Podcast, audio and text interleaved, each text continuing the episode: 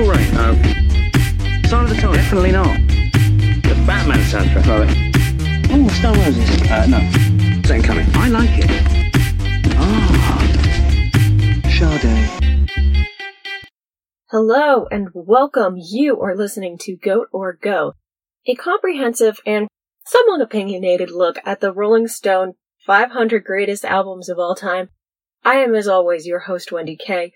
Welcome back, listeners. And if you're new to this podcast, hello, music lovers. And thank you for joining me in diving into three unique albums. And today we're going to be looking at spot number 485 on the list. And that is going to be Richard and Linda Thompson's I Want to See the Bright Lights Tonight from 1974. The return of Pearl Jam's Vitalogy from 1994. And finally, we're diving into Loretta Lynn's all-time greatest hits from 2002, this compilation album.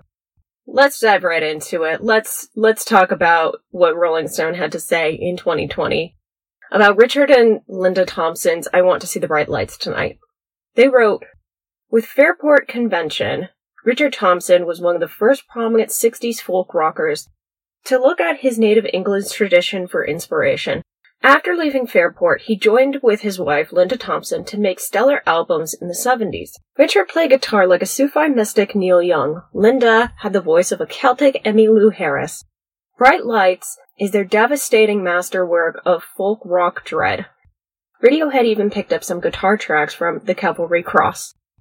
This album is also listed in 2012 at number 471 and number 479 in 2003. They have another album which is called Shoot Out the Lights, which is listed at 332 in 2012 and also at 333 in 2003.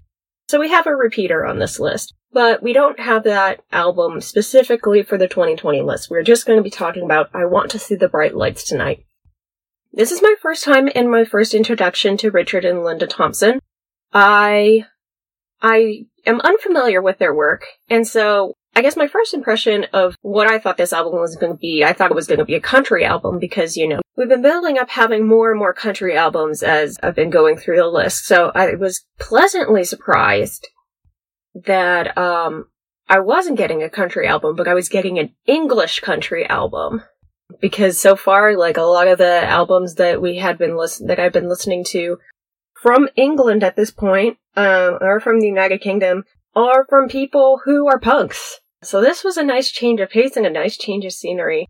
I have to say this album was very lovely. Like this, I was listening to this album at about five o'clock in the morning on my way to work and it was just a lovely album to sort of start my morning. This music, it's just gorgeous. It's just very beautiful. It feels like it might have been inspiration for people like Hozier, even though his style is more based on blues and soul music in America, you could tell that there's inspiration from across the pond that artists may have been picking up on with Celtic roots in American music. And the reverse can be the same. I would say if you're very unfamiliar with music from England and you wanted to not, you didn't want to dive into rock music, I would say that this would be a very good start into it. It's very easy listening. And like, the Rolling Stone got it pretty right when it came to, when they described Linda as having the voice of a Celtic Emmylou Harris, because there's that connection to country that's very beautiful.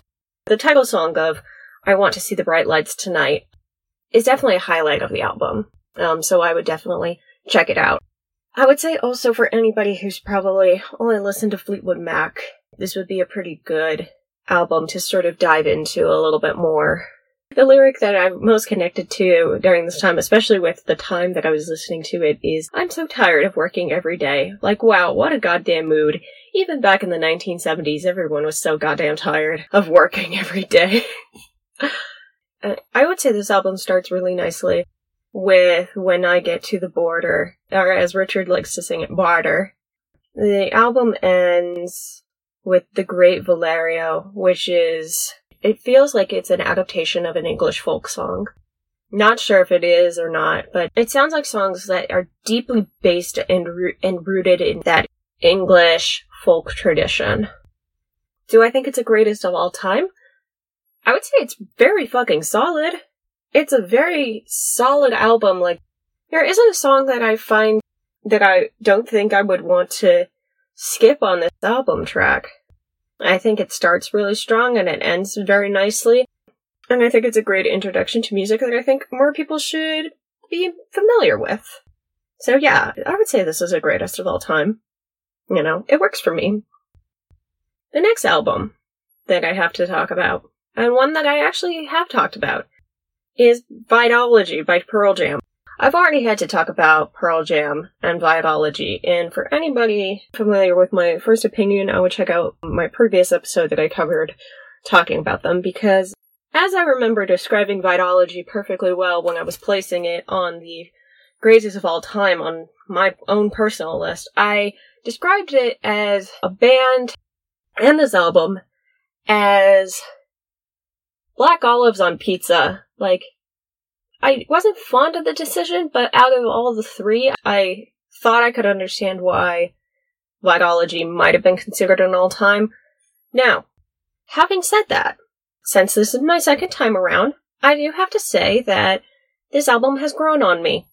And I also decided that I was not going to re-listen to Stupid Mop at the end because I didn't particularly want to listen to it again. I've come to appreciate Vitalogy just a little bit more. And and the song Spin the Black Circle, I have come to accept it. Doesn't mean that I like it, not necessarily, but you know, it makes up the whole of the album, you know. I can accept it for what it is. I will say that Nothing Man is still a great song, and I was glad that I was able to return to that song. And the song Better Man just hurts a lot. Yeah, it's really sad going back to Better Man. Do people like this song? Is my question. Do people like this song, or do they challenge their relationships a little bit when listening to Better Man? Comment below, let me know. Um, has Pearl Jam made you realize that your relationship is failing? If so, please call this number. Um, even though that this has been my second listen to Vitalogy, it still sort of feels like olives on pizza, but at least I know I can pick and choose what I want to listen to, and, you know, I'll eat the pizza still. It still makes me question a little bit if picking it as a greatest of all time was the correct choice. And it still makes me wonder why the album Versus was not considered a greatest of all time, even though it was sort of their breakout, their album that brought them into the mainstream. I should say that. But 10 is apparently the album that everyone knows and really likes. So whenever I get to re-listen to Pearl Jam again, and when I eventually have to cover 10, maybe I'll understand why uh, people are gaga over them. But for now, I accept Pearl Jam for what they are. I can understand them a little bit better than my first time around, so I didn't actually have to read the lyrics. Which also helped because also I was driving, so I couldn't have looked up the lyrics anyway. Don't text and drive, kids. It's very important. I just want to take a tangent for just a second and talk about my listening experience. Most of the time, I'm now doing a lot of commuting and driving, and so this has been the prime time for me to sit down and really kind of take in an album. I know driving, listening to an album is very different from like sitting at my computer and being able to look up the lyrics to songs. I know it's a very different experience. It's not an all encompassing, like, I'm, I'm contemplating everything about this album. But you know, I don't have all the time of the day. Just like everybody else in the world. I pick and choose my battles on when I can listen to music. And you know what? I think that commuting is a very essential part into the listening experience because a lot of people listen to music or podcasts or what have you while they're on a commute. And I think that is also a very important factor when analyzing these albums because is this good commuting music? I don't know. I feel like it says a lot if you're listening to albums, especially Suicide, as a commuting album, you know? Like, what does this music stand as a purpose? Like, what sort of function does it fulfill when you're commuting versus if you're just sitting down and listening to it and it's ju- or it's just background noise at a party or when you're talking to people, you know? Music is such an interesting way of like connecting people to the space and the time that they're in. And, you know, it really sets the mood on, you know, how you're supposed to feel when you're in this moment. So, some albums are better for commuting than others, I'm gonna say that. But finally, we have one more album to cover. And that is Loretta Lynn's All the Greatest Hits from 2002. So her album, The Greatest Hits of All Time, is also at number 478 in 2012. But in 2020, Rolling Stone actually picked up Coal Miner's Daughter from 1971 at spot 440. So, this is an interesting change of pace, I think, because this is a compilation album, and Rolling Stone decided in 2020 that no, we're not actually just going to be a compilation album, we're going to actually look at a singular album by the artist. So that is an interesting change of pace and scenery, and it's going to be. I look forward to listening to Coal Miner's Daughter because actually, Coal Miner's Daughter, the song, is included on this greatest hits of all time. So here's what Rolling Stone had to say about Loretta Lynn in 2003. Anybody who thinks a woman singing country music is cute should listen to Fist City, where Lynn threatens to beat down a woman if she doesn't lay off her man. 70s greats like Rated X and The Pill brought feminism to the honky tonks. I will say this Fist City is a song that's the I'm a throw hands song. Like, I would not want to piss off Loretta Lynn in any way, shape, or form, especially with the way that she describes women. She may say a lot of things about women who are cheating on their men or what have you. Like, she calls, she calls women the devil, a dime a dozen, rated X, woman of the world, like, all of these very interesting, not derogatory things, but very hurtful things. I'm not sure if that's a commentary on the singer herself, or if that's just a. I'm not sure if that's a stereotype of honky tonk music as describing women that way. It also feels weird having a woman describe other women this way. Not sure. Especially Rated X, which is about a divorcee woman finding love again. I think Loretta Lynn is favorable of a divorcee finding love, but it's so interesting.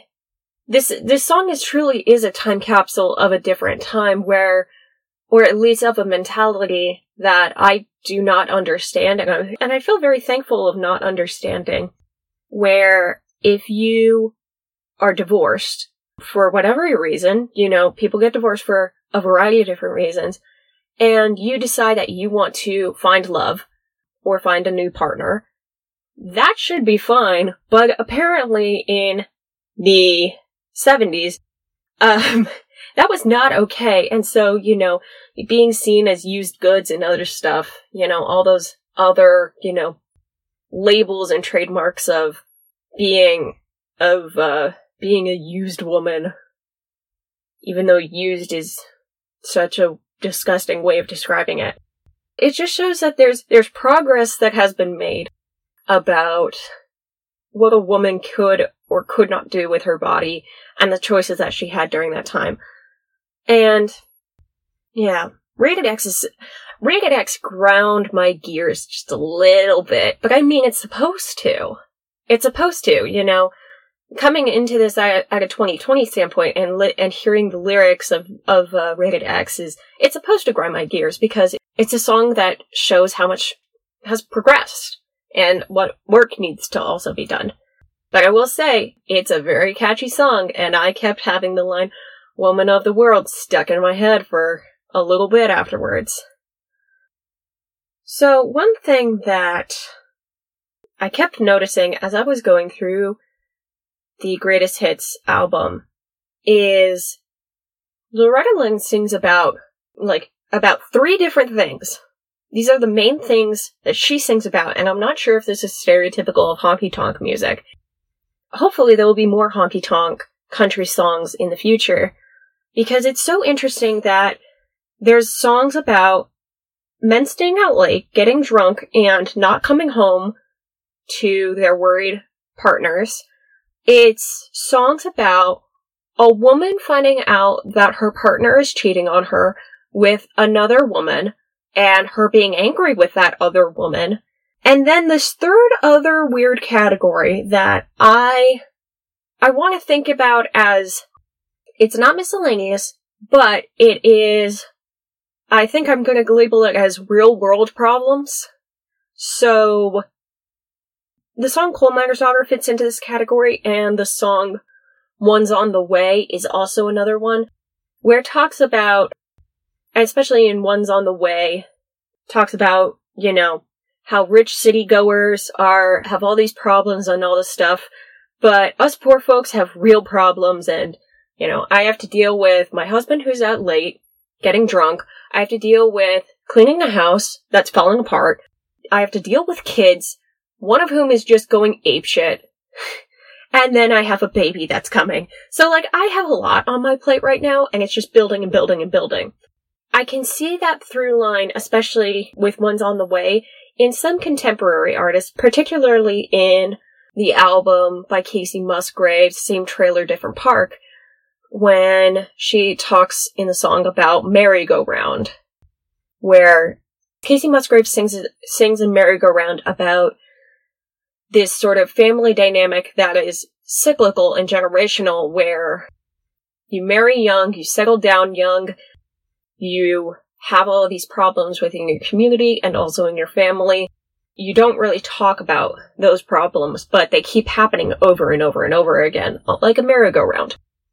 So it's always interesting. There's this element of country and this element of realism that enters into their music, and it's always interesting to see and also interesting to hear this criticism of what is real, what are real problems that people are dealing with and how are people getting by with those real problems.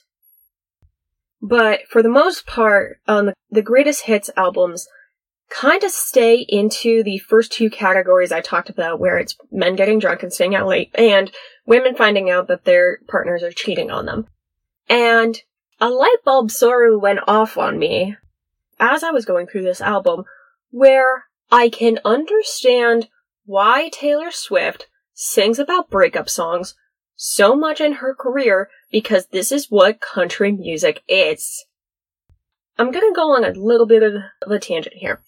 I think it's really fucking weird having listened to this album and having this moment of realization because it's like, you know, you had Taylor Swift who was a teenager who got into this and we gave her so much fucking flack about breakups and the criticism of maybe using men in her relationships to write songs about her relationships when you have this whole category of women finding out that their partners aren't good enough for them or finding out that their partners are cheating on them and that being a generally accepted genre within country music. So it's not weird for Taylor Swift to have written about breakups as a country singer because that dynamic is already there. And I think it's weird to have people outside of country music sort of criticize or talk about that dynamic when they don't really know the art form or don't understand the rules of a genre.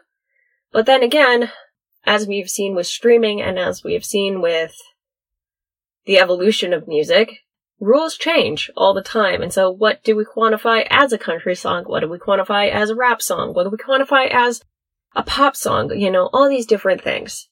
But I just want to say that I can somewhat understand why Taylor Swift wrote about breakups so often as a country singer.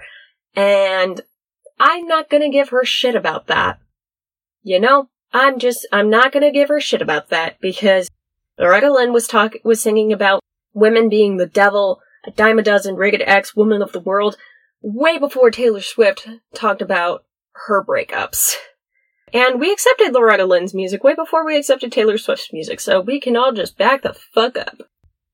This album also reminded me I don't know if anyone's seen this SNL skit, and if you have, This greatest hits album and uh, the subject matter of Loretta Lynn's songs reminded me of this SNL sketch from many years ago that has also made its way around Tumblr called Country Roses. It's not on YouTube for some goddamn reason, and it has Jennifer Aniston in it.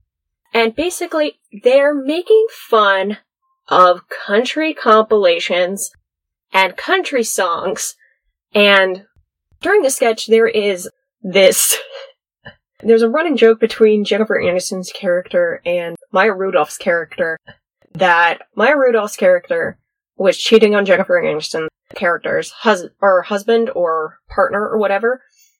And they have a duet at the end of the song that reminds me about the song The Pill. And if you haven't seen the sketch, I would look it up. It's really fucking funny. I can see where they get a lot of inspiration, especially from Loretta Lynn, when it came to the dynamic of those two characters in particular. especially when it's a, I'm gonna throw hands because you're cheating on my man and also you are gonna have my man's baby at some point, so let's get an abortion.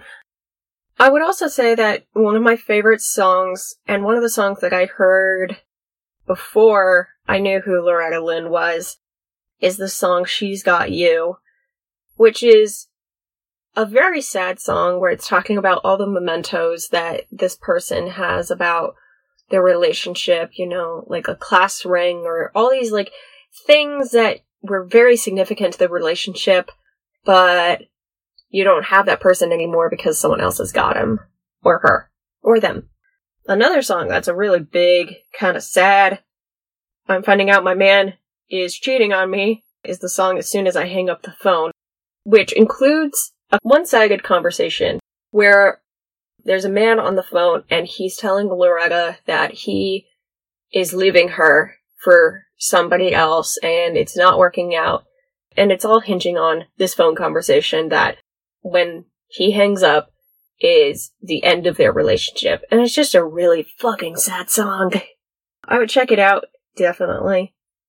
So, in comparison to the other albums that I have talked about, I would understand why Loretta Lynn is a very influential person. Like, going through her Spotify, I could tell that she went through several phases in her career, including, um, getting into more gospel music? Question mark. Not sure how that worked out, but I mean, good for her, I guess. I can understand why her music and her take in country music is so influential because I can see it being an inspiration for Kacey Musgraves. Also Kesha, surprisingly enough, especially the song Losing Love, if you haven't heard that song before. So like her longevity in music and her influence in music is very big. And I'm thankful that she exists. I just kind of wish that, you know, maybe when I actually dive into Coal Miner's Daughter, the album, I will have more songs besides my man is out drinking late and he's probably cheating on me and I'm gonna beat up the other woman who is cheating on my man. Cause right now, like, the compilation album kind of does a disservice to Loretta Lynn if it only has those songs in those categories. If that's what her whole career was defined and placed upon, I would kind of wish there was a little bit more diversity, but you know, in a field like country music, and especially in a genre like honky tonk, I'm not sure how much wiggle room she may have been able to expand and explore. Having said that, though, she did do, when I finished listening to the greatest hits of all time, Spotify had me listen to a song that she did with Jack White called Portland, Oregon, which is a rock country song, and it's great. It's a great, great song. So I know that she can collaborate with different artists that really kind of build upon that country genre and expand it in such an interesting way. Like, on this compilation album, she sings a couple of songs with this guy named Conway Twitty. I believe that's how you say the last name. If so, that's unfortunate. If not, my bad. Louisiana Woman, Mississippi Man is a duet between the two of them, and it's just really fun listening to Loretta singing with another person just to diversify her work just a little bit. And also, they play off of each other really well in the duet. If there's more Conway Twitty in the future, I'm excited to hear more about him. As we all know, it is now time to talk about the greatest of all time. And I want to say that since I'm going to have to review Loretta Lynn again in the future, I know that I'm to have to re listen to I Want to See the Bright Lights Tonight, but I'm really fucking looking forward to listening to I Want to See the Bright Lights Tonight. And I think that for this album in particular, that is the greatest of all time. Now, where I would put I Want to See the Bright Lights Tonight, I would say that they are just underneath Wilco and above Gang of Four's Entertainment. So thank you so much for listening. If you like what you heard, remember to follow me on social media. And if you want to contribute to my Patreon, link is, as always, in the show notes. And DJ, let's drop that track. Goat or Go is a podcast created and hosted by me, Wendy K. I also edit the podcast. Original artwork is by Paige A. Special thanks to the entire Rolling Stone magazine writing team. Without you, there wouldn't be this podcast. Follow the podcast on social media, Goat or Go Pod. If you want to support the show on Patreon, link is in the show notes. Thank you so much, music lovers. Keep on listening, and I'll see you next week.